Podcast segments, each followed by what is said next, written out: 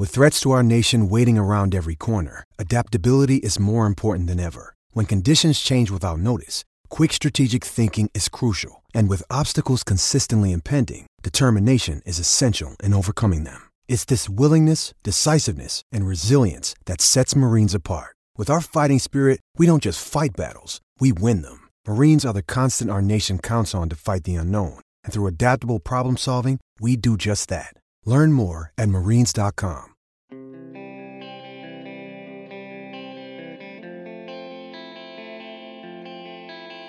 Is it wrong to want, and I mean really, really, really want, Alexander Ovechkin to pass Wayne Gretzky as the NHL's all time goal scorer?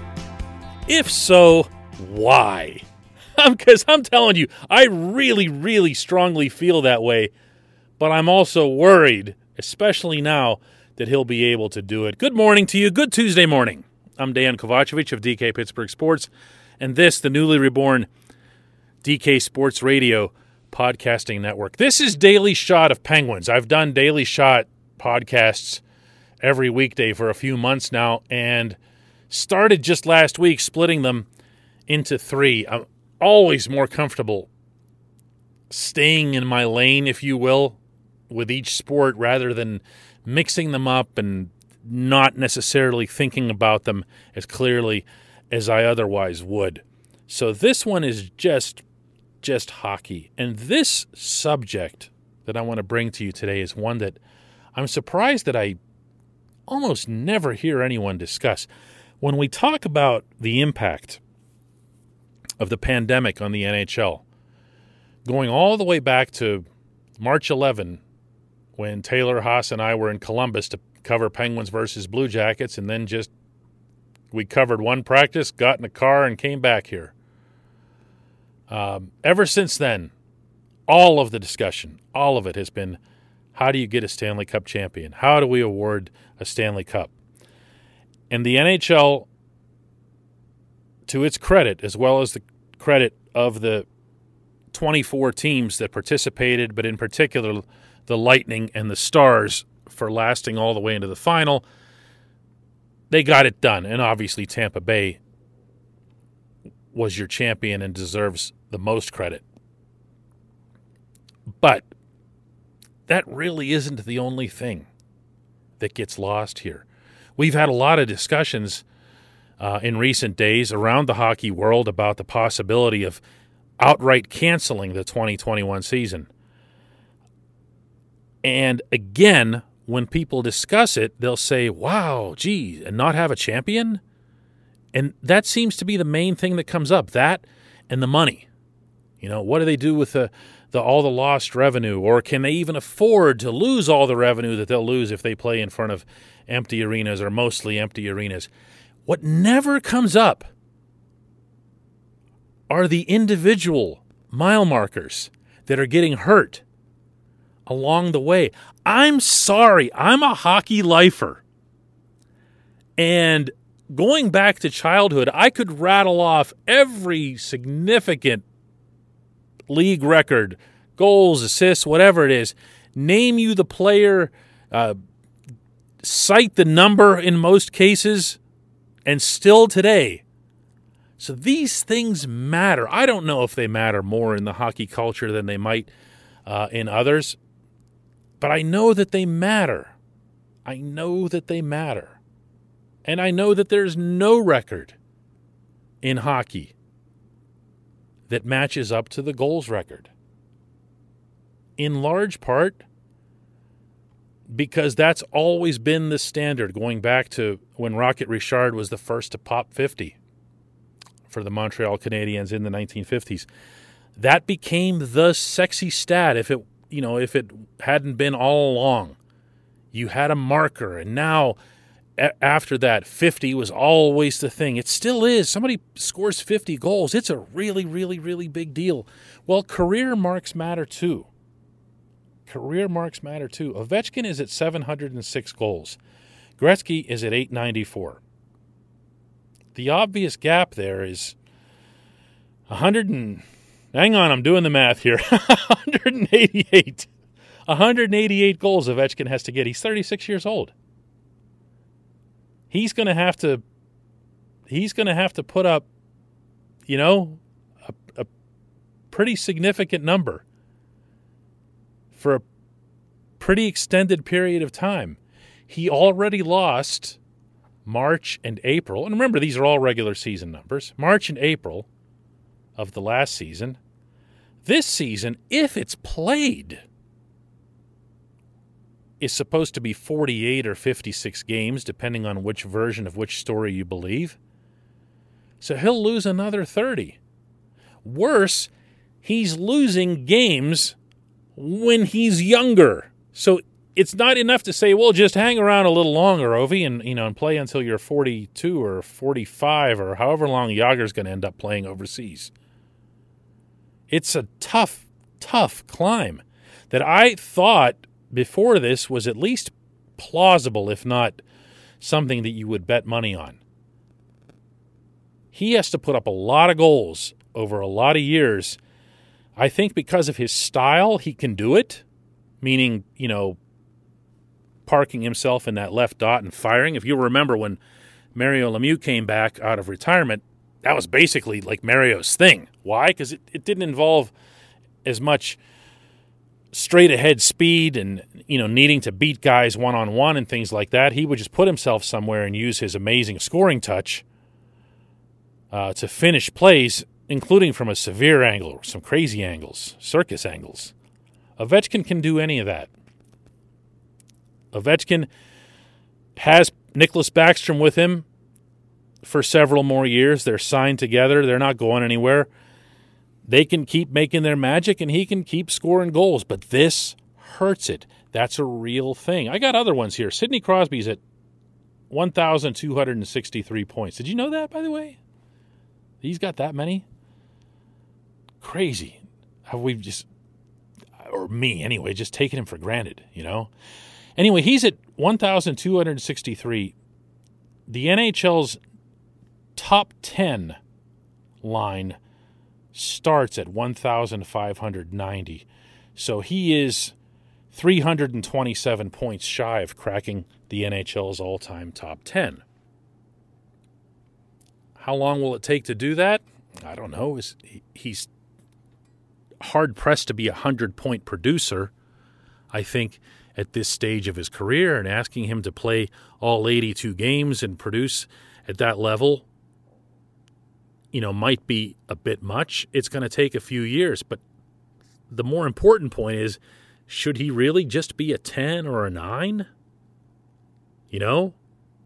Think about that. Why shouldn't he pass Mario Lemieux's 1723 I mean I'll, I'll go higher. Gordie Howe Gordie Howe is fourth at 1,850. Mark Messier is third at 1,887. Jagr ended up, again, presuming he's done, at 1,921, second all time to Gretzky's number, which is so high, I don't even have enough digits or memory to share it with you. Gretzky won't ever be caught in points. Okay, I'll tell you, it's 2,857. Gretzky still has more assists than anyone else has points. I'm not kidding. that's, that's what I meant. So, Sid, to me, is a player who belongs in the top three or four point producers of all time. He's at that level. He's a better player than Gordie Howe was. He's a better player than Mark Messier was. I don't know about getting into the Gretzky Jagr territory, and I also don't know that point totals are the only variable because Mario is the greatest player who ever lived, and Mario is seventh on this list. But Sid needs to climb, and every game that Sid loses, in addition to being a game that the Penguins lose of Sid in his prime, is a game that Sid loses some mile markers of his own along the way. You get the point. There's there's individual damage that's done. And you hope that it, it's not something that's going to really, really hurt somebody uh, from the stature standpoint over the years. Evgeny Malkin is another guy. We saw the disrespect that he got when he was left off of the NHL's all time uh, top 100 in the 100th season a couple years ago, which is still one of the dumbest things you've ever seen a league do, even if that league was already known for doing dumb things. But Gino's sitting at, at 413 goals. 500 goals is a really, really big deal. Sid's not there yet either. You want to see these guys get these markers. You want to see them get where they belong. You know, you don't want them held back historically. Sid has now been through a lot of work stoppages, a lot of missed hockey. So has Ovechkin, by the way, since I brought him up first. You know, Gretzky had a lot of things handed to him when he went to Edmonton, Alberta. But Gretzky also never had to sit out a work stoppage of any kind. The NHL didn't have shutdowns back then. They had this crazy ironclad union that basically had the league wrapped around its finger. This is going to be tough, and I do think it's something that's worth a lot more talk than what I hear about it. When we come back, I'm going to be joined by Taylor Haase.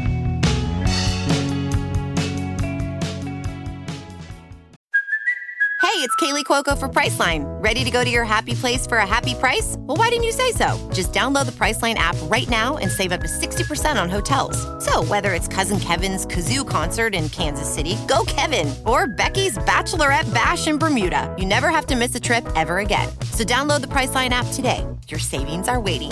Go to your happy place for a happy price. Go to your happy price, Priceline.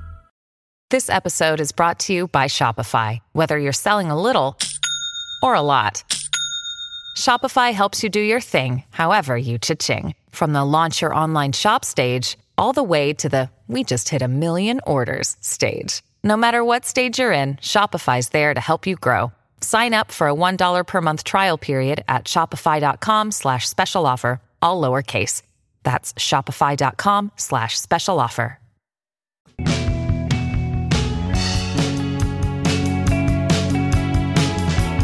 Welcome back. Joined now by Taylor Haase. She covers the Penguins, the Penguin system, hockey of all kinds, hockey analytics, hockey contract matters, hockey labor issues. Am I missing anything, Taylor? yeah, I don't. I mean, the the yeah, the whole AHL, ECHL system. Yeah, yeah. Hockey fill in the blank. Uh, you know, one of the things that that actually this was probably your original specialty with us was AHL and ECHL stuff. Um, and I still can't wrap my head around how minor league teams can play hockey in front of limited or no fans. When we talk about t- television revenue as it relates to the NHL, well, when we talk about it with the AHL and the ECHL, there's none or virtually none. Uh, how are they going to pull this off, or are they? Yeah, I, I really don't know. I mean, even, you know, every home game isn't, you know, broadcast on TV in, in those markets. They don't even have like, you know, those big uh, they don't even have like, you know, full, you know, local um TV deals and you know, you just have like, you know, like AHL TV 40 bucks a season. I mean, that's not paying for uh that's mm-hmm. not compensating for the lack of fans in the building. Yeah, I, that's it's not going to come close actually, and they do have their own bills to pay. I think there's a a perception that everyone who's playing for a minor league affiliate has their salary paid for by the NHL team. It is absolutely not true, is it? No, I mean, um, you have your NHL contracted guys if they're in the minors. I mean, they are getting paid by Pittsburgh, but um, if you're in Wilkes-Barre on an AHL deal, you're getting paid by Wilkes-Barre. If you're in Wheeling um, on an ECHL deal, you're getting paid by Wheeling. And then, I mean, you look at like like the ECHL too. They have to cover um, uh, ECHL. They have to provide uh, housing um, for for players. So I mean, they're uh, I if the ECHL. I mean, I don't I don't understand how they're doing it at all. Now, one of the things that's come up, and and bearing in mind that all kinds of ludicrous concepts have been floated in various places about how hockey can happen, not least of which is let's play all our games outside, as if that was a thing. Um, between the NHL and the AHL, there had been at least some speculation, or maybe more than that, that the AHL teams could kind of ride shotgun with the NHL teams. Do you know what I'm saying? So, like when the Penguins are playing against the Flyers, they would take the Wilkes-Barre operation to play the Lehigh Valley operation. Do you know what I'm saying? And at least use the same venues. Did anything, anything come of that? Yeah, I I don't know. I mean, just the logistics of of you know call ups and all that. I think um I mean, that would make a lot of sense just because I, I mean, if, if a guy has to join it, if he's joining a team and he, you know, can a call up join a team right away? Does he have to quarantine at first? And I mean, you look at like what the NHL is talking about with um, like an all Canadian division. I mean, there are two Canadian teams with um, AHL affiliates not in Canada. I mean, Vancouver's is in uh, Utica and Calgary's is in um, California. I mean, how and the other way around, and the other way around. Yeah, there's there's U.S. based NHL teams that have AHL teams in Canada. Yeah, it just doesn't uh like yeah, it the, what you what you're talking about would would make a lot of sense. Um yeah. like right? Like I mean, where are the answers to this? Like when I see you had uh, a, a report a couple of days ago that Jordan Nolan signed. Now, this is a classic overaged minor leaguer. This is the son, by the way, for those of you who go way back with the Penguins uh, of Ted Nolan. He's 31 years old. Um, he's been around the AHL block. He's he's had a cup of coffee in the NHL, uh, but he's a guy that you sign specifically for minor league purposes, or as you wrote, to be a captain type. And if you bring him in, you are planning to have a season. Do you know what I'm saying? Somebody yeah. paying him. Well, yeah, I mean he he's had more than a cup of coffee in the NHL. He was a full time NHLer for a few years. Right, I mean, last right. season, last season was um, his first full year back in in the in the AHL with San Antonio. Yeah, and when you when you bring in a player like that, I mean, you know, some of these AHL they, they never disclose, you know, how how much these contracts are worth. But I mean, a hundred thousand maybe. But I mean, those like veteran types, um, they they can be a couple hundred thousand, and I mean, they uh.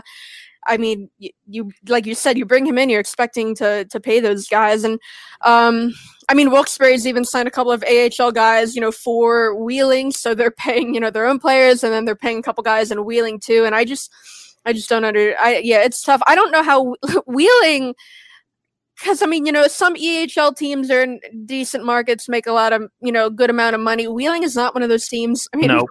Wheeling regularly is like you know towards the bottom or at the bottom in attendance, and right. uh, they're they're set to play. I mean, the ECHL. I mean, they're having their camp now. They're starting next week. Um, I and saw that. That's why I'm asking. That was actually what triggered me to ask this more than anything else. Was like, really? They're just showing up and playing with what money?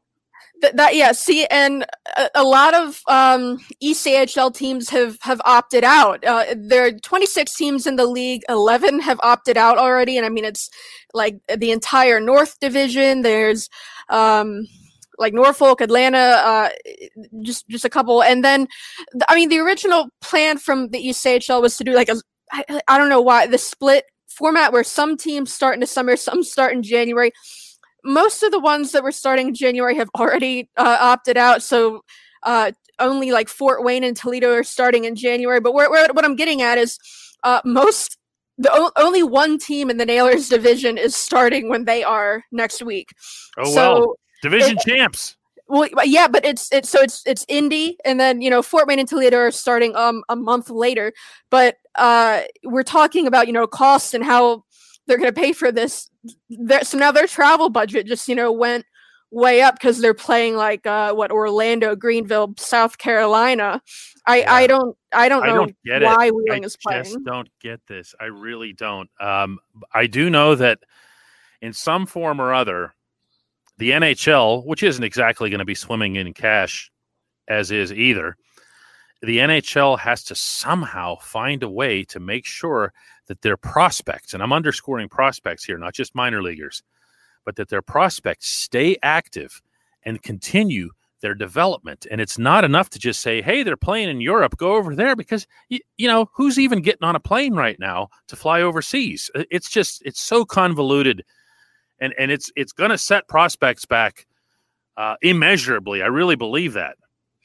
Yeah, and, and, I mean, I think the guys that are really going to, you know, hurt the most from that are, uh, you know, the ones that have already gone pro, like the the North American guy, like like uh the Jordy Bellerives, the Justin Almeida, where like they aren't playing anywhere right now. At least some of the European guys, you know, they can still play. The junior college guys, they're still playing, but you know, for those North American guys who have now, some of them have been loaned to. um European teams we talked about uh, Cam Lee, Drew O'Connor, uh, but you know like the the guys uh, or like you know like Militech guys that were like on the cusp of playing in the NHL. Um, this really isn't isn't good for them. That's Taylor Haase. She covers hockey at DK Pittsburgh Sports. Thanks, Taylor. Thanks for having me. When we come back, just one question.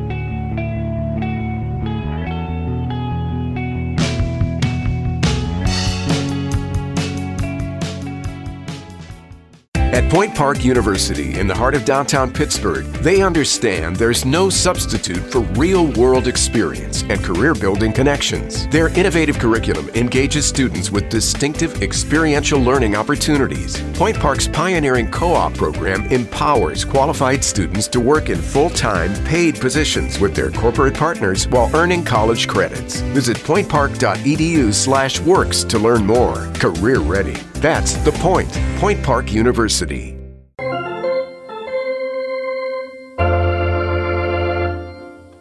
Welcome back. It's time for just one question, and that's brought to you always by our friends at the Greater Pittsburgh Community Food Bank, doing the best work that any of us can do right now with our society in the shape that it's in, working to eliminate hunger in our region.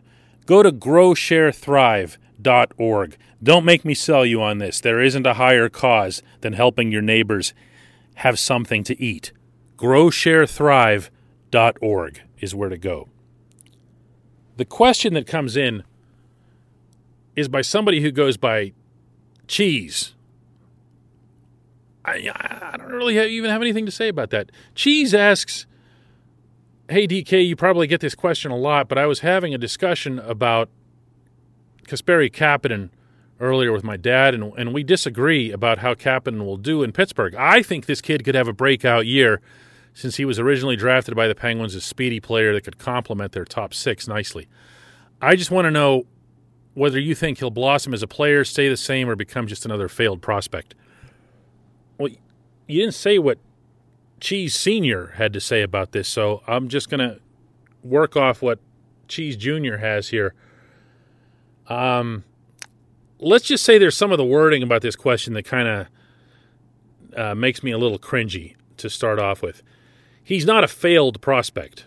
He's a real live NHL player. When you've made it in the NHL, you are no longer a failed prospect. Um, the term bust and and and things like that get thrown around way too loosely uh, among sports fans. You're a bust if you don't make it. Uh, he's made it. He's an NHL player. Um, can he be better than that? I am going to say this, and it'll sound like I'm ducking the question, but I'm not. He can have a breakout year, meaning he can hit 30 goals. He has that kind of finishing touch.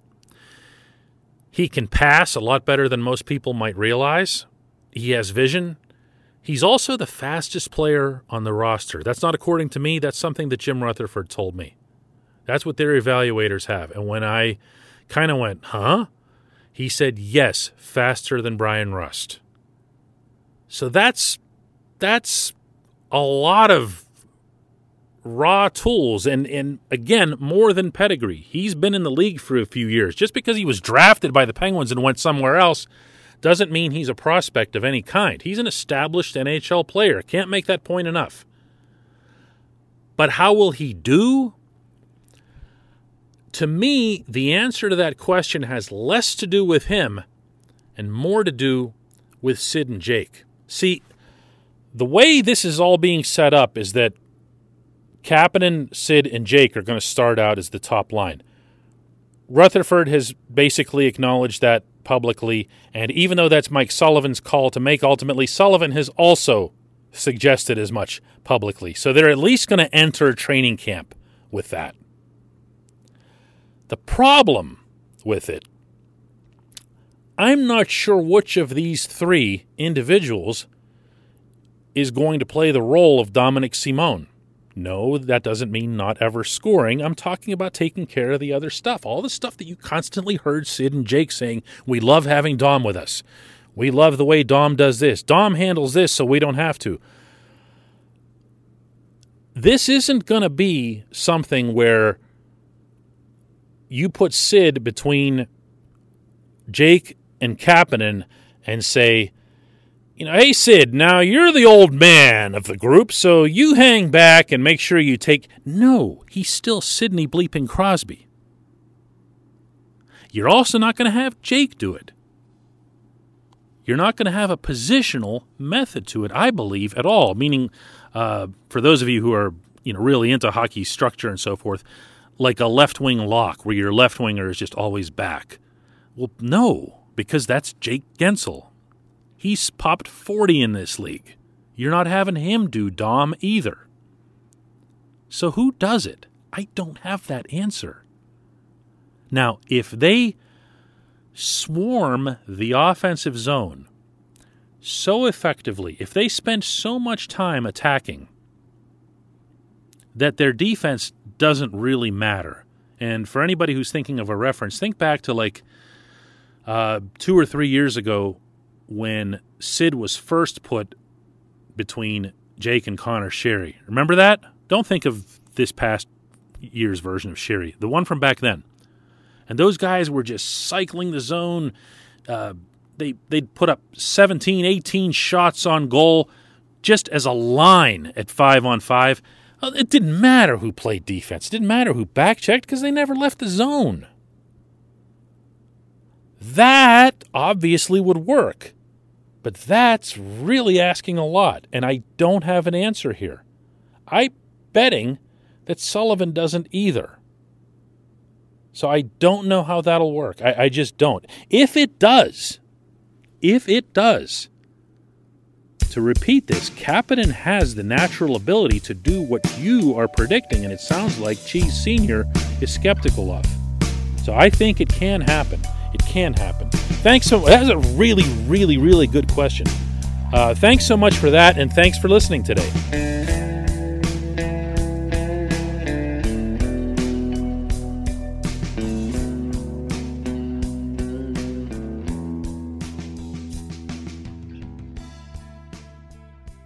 Front door, your car, your gym locker, your gun. Safety is a habit. Learn more about how to keep guns safe and secure. Visit ProjectChildSafe.org.